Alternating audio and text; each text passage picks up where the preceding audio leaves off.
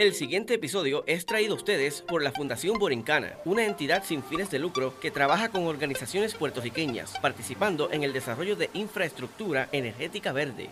Ahora comienza Buenos Días con Energía por Radio Grito 1200 AM, 93.3 FM y Red 93.7 FM. Puedes escuchar el programa grabado por nuestro podcast en su plataforma favorita. Y ahora sí, te damos los buenos días con energía.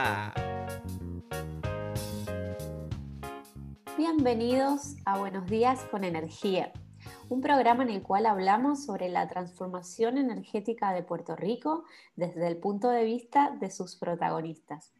Hoy tenemos la grata compañía de dos personas de los centros Sor y Solina Ferré, quien nos acompañan el día de hoy para comentarnos eh, sobre los proyectos comunitarios que ellos están desarrollando en los centros y específicamente las iniciativas relacionadas con energía renovable. Nos acompañan María Estela Cestero, principal oficial de Desarrollo y Comunicaciones, y María Julieta Lecomte, gerente de presupuesto de los centros Sorisolina Ferrer. Bienvenidas a ambas. Muy buenos días, encantada. Muchas gracias por estar con nosotros el día de hoy. María Estela eh, vamos a comenzar con usted. Me encantaría conocer un poquito más sobre el contexto histórico de los centros. Sabemos que los centros Sorisolina Ferrer llevan muchos años ya de trayectoria y nos encantaría conocer esa, historia eh, sobre los centros Sorisolina. Pues bien, mira, eh, los centros Sorisolina comienzan hace cerca de 51 años, para allá para el 1969 eh, somos una organización sin fines de lucro fundada por Sister Isolina Ferré, quien en el 69 es enviada a Puerto Rico. Ella pertenece a una orden de misioneras trinitarias y daba servicios en el área de Nueva York, especialmente en comunidades vulnerables de la zona hispana de Brooklyn en el área de Nueva York. Para esa época, la orden decide que Sister pues, debe ya retirarse y la mandan a descansar a su pueblo natal de Ponce. Eh, cuando Sister llega, encuentra unas grandes necesidades en la población de la playa de Ponce y en muchas zonas del área sur y no pudo ponerse a descansar. Y comienza a hacer labor voluntaria eh, y comunitaria en toda esta zona de la playa de Ponce, específicamente buscando sacar de las calles y de las gangas a los jóvenes y desertores escolares. Así que dado esto, ya comienza con esa misión y comienza a tanto a sus familiares como amistades, obviamente como ponceña, a pedir apoyo para que le ayudaran a trabajar eh, en lo que era el tema de específicamente de desertores escolares y ella crea un programa de intercesores, que eran personas que ahora pues mayormente son trabajadores sociales, que eh, van a las comunidades desventajadas y buscan estos chicos que están entrando en problemas con la justicia, para evitar y hacerse cargo de, de, lo que es su proceder de aquí en adelante. Los centros en estos momentos, luego de 51 años de trayectoria, eh, su misión es promover el desarrollo integral de la persona con justicia, dignidad, respeto y amor, reconociendo que todos somos hermanos y así debemos comportarnos. Así que los centros comienzan en Ponce, como te dije, pero se han ido expandiendo alrededor de la isla. Eh, ahora mismo tenemos facilidades en, la, en Tabaiba, en Ponce, en la playa, pero también estamos en el área del Tuque, tenemos otro centro. Tenemos otra operación bastante amplia en Guayama, en Caimito y en Canóvanas. Hay centros con edificios eh, que albergan los distintos programas que ofrecemos, específicamente en el área educativa. Tenemos tres escuelas alternativas, una en Ponce, en Guayama y en Caimito, que ofrecen eh, educación a estudiantes desde escuela elemental hasta grados superiores, vocacional también. Así que nosotros buscamos entre nuestros pilares es trabajar con la educación y la prevención a través de programas de intercesión, como te dije ahorita, el desarrollo personal y comunitario y la autosuficiencia económica. Es lo que siempre está buscando los centros. Eh, trabajamos con con familias disfuncionales, con, problemas de adicción, violencia y maltrato. Ayudamos a los desempleados, a las madres solteras. provocamos ser intercesores en referido a los tribunales, específicamente con jóvenes. Y también buscamos eh, eh, evitar y prevenir los embarazos en la adolescencia. Muchos de los programas con los que trabajamos. Un trabajo muy integral eh, el cual están realizando y no solamente en Ponce, sino a través de distintos puntos eh, de la isla. También los centros Sorisolina en este momento se encuentran en una transformación hacia centros resilientes con algunas iniciativas que tienen que ver con energía solar. Nos gustaría, María Julieta, que nos, que nos hables un poquito de esas iniciativas que tienen ahora mismo, que están tomando forma en este momento en los centros. Muy bien, gracias Valentina. Mira, eh, los centros han eh, pues servido un rol que no solamente va eh, servir en términos de servicios educativos y sociales que ya mencionó María Estela, sino que más allá de eso, eh, después del huracán María y después de los terremotos que ocurrieron en el área sur y que todavía siguen ocurriendo, los centros han asumido un rol de facilitadores en momentos de desastre y en momentos de, emergencia. Y esto es una labor que ha sido continua y pues gracias a eso se han logrado unas designaciones especiales eh, que se hicieron junto, junto a la Agencia de Manejo de Emergencia Estatal, eh, como pues, un distribuidor central de suministro en lugares clave, en Ponce, en Guayama y en Canóvana. Eh, y estos, estos acuerdos lo que hacen es que formalizan una función que ya los centros estaban desempeñando pero para eso es integral, ¿no? Que estos lugares que van a suplir estas ayudas, pues que sean resilientes.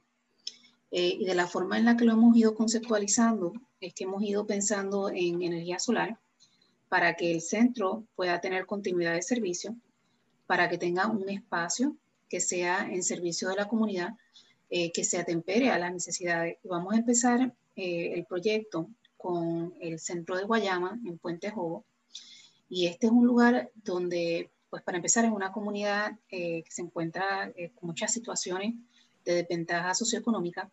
Es un lugar que cuando ocurrió el huracán María no solamente quedó aislado, sino que se quedó sin acceso a agua, a luz, sufriendo unas, unas situaciones muy difíciles. Y tomando esa experiencia en perspectiva, estamos pensando pues precisamente suplir esos servicios, lo que puede ser un servicio de, lavar ropa, lo que puede ser una cisterna para que haya eh, eh, agua potable, para que haya agua eh, para usar los baños, ¿no? Las cosas más básicas que uno da por, por sentado, pero que en caso de emergencia se vuelven temas que afectan la salubridad y afectan ¿no? la vida y el bienestar de las personas y de las comunidades. Claro que sí. Eh, sumamente interesante la forma en que a través de todos estos, estos años eh, los centros han ido evolucionando según las necesidades de la gente. Sabemos que estos últimos años han sido muy duros eh, para muchas comunidades, tanto por, por, los huracanes como sobre todo en el sur, que ustedes tienen varios centros en el sur, el tema de los terremotos también, pues, y claramente el tema de la pandemia ahora mismo. Me gustaría saber de qué manera, sabiendo que la participación ciudadana es fundamental para que un programa pueda tener éxito y se pueda mantener a través de los años en una comunidad. ¿De qué manera ustedes están haciendo y trabajando el tema de la vinculación comunitaria? Sí, ese es un tema bien importante en estos proyectos porque eh, más que crear un proyecto de, energía renovable para los centros, esto es un proyecto que se trata de crear activos comunitarios. En esencia, estamos creando un espacio en función de la necesidad de la comunidad. Así que una de las cosas que hemos hecho es que hemos integrado la funcionalidad de prevención, eh, que ya eh, tiene sus vínculos con la comunidad, ¿no? Ellos proveen servicios de tutoría, proveen servicios de ayuda con personas eh, encamadas o con personas envejecientes. Eh, pero más allá de eso, queremos empezar a desarrollar líderes comunitarios y a tener esa conversación donde eh, pues nosotros servíamos como la función de facilitadores. y el espacio serviría como un espacio de reunión, un espacio que más que de nosotros sería para ellos poder entonces eh, organizarse, establecer cuáles son sus prioridades y sus necesidades y que en la medida que sea posible nosotros les podamos ayudar eh, con esos objetivos. La verdad que sumamente interesante, ¿verdad? De la forma que lo están planteando, porque es un poco acompañar esas, esas comunidades y fortalecerlas a través de los centros, eh, cosa que sabemos que es fundamental eh, para nuestras comunidades, para que ellos mismos puedan eh, tomar acción sobre sus propias necesidades. me parece excelente, María Julieta.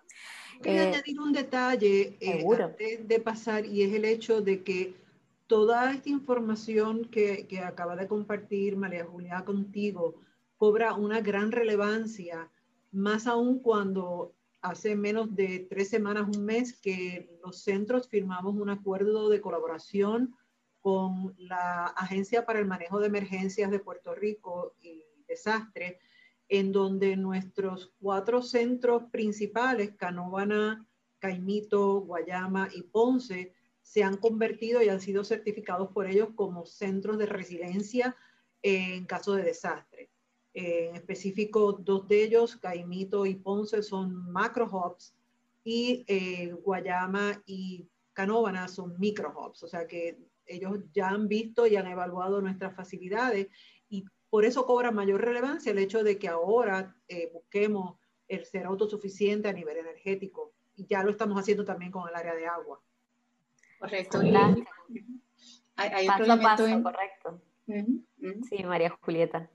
Eh, hay, otro elemento importante y es que verdaderamente esto es como la, la, culminación de una serie de pasos que se han tomado y de programas que ya se han ido estableciendo. Eh, los centros eh, como el único Envision Center designado por HOD, eh, por la Agencia Federal de Vivienda, tiene cuatro áreas de prioridad. Una es la de empoderamiento económico, la de avance educativo, la de salud y bienestar y la de desarrollo de carácter y liderazgo. y, como base o, o, como complemento a toda esa programación que se ofrece, el tener la posibilidad de proveer un espacio seguro para la comunidad, que además pueda agilizar el proceso de responder a un desastre, que pueda agilizar el proceso de atender unas necesidades específicas de la comunidad, es precisamente lo que nos va a dar ese, ese andamiaje para apoyar un, avance que sea un poquito más adelantado, que no tengan que detenerse cada vez que venga un huracán o cada vez que se vaya la luz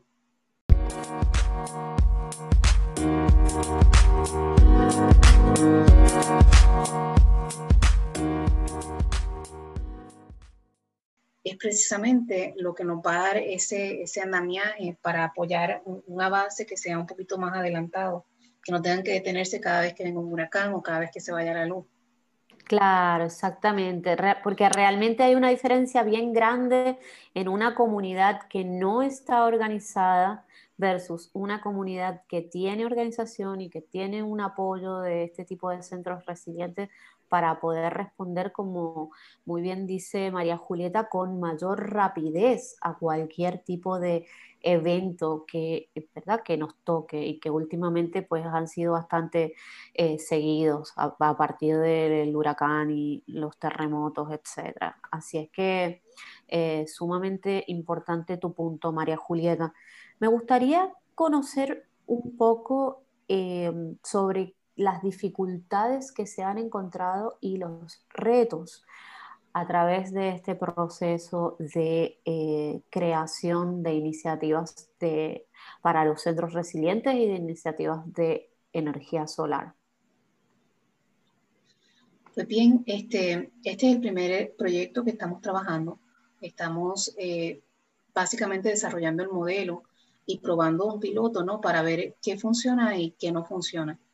Así que uno de los retos definitivamente es el peritaje técnico con la parte de los sistemas solares. Eh, si no fuese porque estamos participando ahora mismo por el, en, el, proyecto de Fundación Borincana de PRICAP, no tendríamos el apoyo y no tendríamos ni siquiera idea de cuáles serían las preguntas fundamentales que habría que hacer para crear un sistema que uno respondiese a las necesidades y dos que fuese sostenible a largo plazo. Eh, porque la realidad del caso es que cualquier sistema y cualquier inversión capital que uno haga en, sus facilidades, uno tiene que primero justificar el gasto inicial y después estar seguro de que va a poder proveer la operación y el mantenimiento a largo plazo. Claro, la eh, importancia de poder buscar alianzas y personas que son expertos en el tema, ¿verdad? Es algo que ha sido una constante con todos los equipos que hemos estado trabajando, eh, consideran que es fundamental esta, esta parte porque la realidad es que no todo el mundo es, es, experto en temas de energía solar. Por lo tanto, es importante preguntar, ¿no es cierto?, a los expertos cuál es ese camino y ustedes entonces lo han hecho a través de este programa de Fundación Borincana, ¿correcto? Correcto. Este, y hay, hay, otro reto y la realidad es que los centros tienen mucho peritaje y muchísima experiencia trabajando eh, en comunicación con la, con la comunidad, con temas de desarrollo, desarrollo este, educativo, desarrollo empresarial. Pero entonces para empezar a abordar una conversación de, de transformación energética, se necesitan otra serie de herramientas. Así que, eh, pues nosotros lo hemos reconocido desde un principio como que es algo que, que debemos desarrollar y por eso estamos, eh, tenemos una agenda, ¿no? Para ir a visitar distintas organizaciones sin fines de lucro que ya han pasado por el proceso, que ya han tenido un aprendizaje, eh, para que precisamente nos apoyen a ver de qué forma se debe entablar esa conversación con la comunidad, para que ellos también se empoderen dentro del proyecto. Qué bien. O sea que realmente estás resaltando dos áreas fundamentales que son, por un lado, la, ¿verdad? la alianza y la consulta de estos expertos, y por otro lado también el trabajo de pares, poder eh, trabajar colaborativamente y, poder entender qué funcionó para unas comunidades, qué no funcionó, ¿verdad? Para, para poder eh, basarnos en las mejores prácticas de la industria. Eso me parece fundamental. Qué bien. Eh, algo que, quisiera saber es cuáles son esos próximos pasos que ustedes entienden necesarios para poder llevar entonces a cabo estos proyectos de energía solar. Eh, sí, nosotros, como mencioné, vamos a terminar el proceso de eh, hacer esa búsqueda, esa investigación con los pares que hemos identificado yo, entiendo que es bien importante reconocer que dentro de todo proceso nuevo hay una curva de aprendizaje. Y si uno tiene la oportunidad de comparar notas con alguien que ya pasó por el proceso, que con mucho gusto le ayuda a uno a, a, cortar esa curva de aprendizaje, uno lo debe hacer. Así que ese es el primer paso. Eh, más allá de eso, estamos empezando con Guayama, que es uno, un, lugar que por la urgencia eh, y por la demografía, eh, pues necesitamos atender con mucha prioridad. Sin embargo, María Estela mencionó que tenemos varias facilidades a través de la isla. Entonces, más allá de tener eh, facilidades que provean servicio, queremos ver qué áreas se pueden convertir en centros comunitarios para que esas comunidades tengan un activo que sea resiliente y que les pueda apoyar con este empoderamiento y con esta fortaleza para que en caso de que venga un desastre o en caso de que haya que atender unas necesidades, ¿no? Este, pues tengan ese activo. Qué bien. Dos puntos fundamentales, que están tratando de construir un modelo que sea replicable hacia sus otros centros, pero también escalable, porque como muy bien eh, mencionaron, ustedes tienen algunos centros que son pequeños, pero tienen algunos centros que son grandes. Por lo tanto, es bien interesante poder observar que, ese proyecto piloto tenga esas características. sumamente interesante. Eh, María Estela, me gustaría consultarle, ¿cuáles son esos servicios que en este momento están ofreciendo los centros? ¿Y qué servicios adicionales piensan agregar ahora que se están convirtiendo en centros resilientes y en un futuro eh, centros resilientes que van a tener su propia generación energética? Pues mira, entre los servicios que nosotros ofrecemos, te, comentaba que tenemos escuelas alternativas, desde preescolar hasta escuela superior, eh, donde muchos, la mayoría de nuestros eh, participantes son estudiantes que han tenido algún tipo de rezago académico o problemas de deserción escolar. Eh, Trabajamos también con programas vocacionales tanto para adultos y jóvenes. eh, programas de educación especial para niños con cierto grado de discapacidad, eh, donde les ayudamos a, a, poder desarrollarse para poder tener o autoempleo a través de nuestras empresas sociales, porque nosotros tenemos una empresa que ayuda a, a incubar otros empresarios aquí en, los centros, que se llama Surco. También ayudamos a las adolescentes con charlas y programas para eh, evitar los embarazos en adolescentes. Eh, tenemos programas de autogestión comunitaria, trabajamos con desarrollo de líderes, fortalecimiento de la familia, educación postsecundaria tenemos en Ponce. Eh, también ayudamos, como dije ahorita, a programas de lo que llaman TAMP, que son programas federales que trabajamos con las madres que tienen problemas y que necesitan apoyo eh, tenemos cerca de 22 residenciales en la zona sur de Puerto Rico que damos apoyo con tutorías a los estudiantes y apoyamos mucho el tema de eh, problemas de eh, drogadicción y alcoholismo, igual que, que, el tema de maltrato de la familia. Qué bien. programas nosotros los trabajamos en conjunto con agencias de gobierno, programas federales y también con el apoyo de organizaciones eh, que nos dan eh, fondos para ayudar esta, estas distintas situaciones. Fantástico. Y entonces algo fundamental es que a partir de tener esta seguridad energética en los centros, estos servicios no se tienen que interrumpir si existiera cualquier eh, eventualidad como un huracán, una tormenta, un terremoto.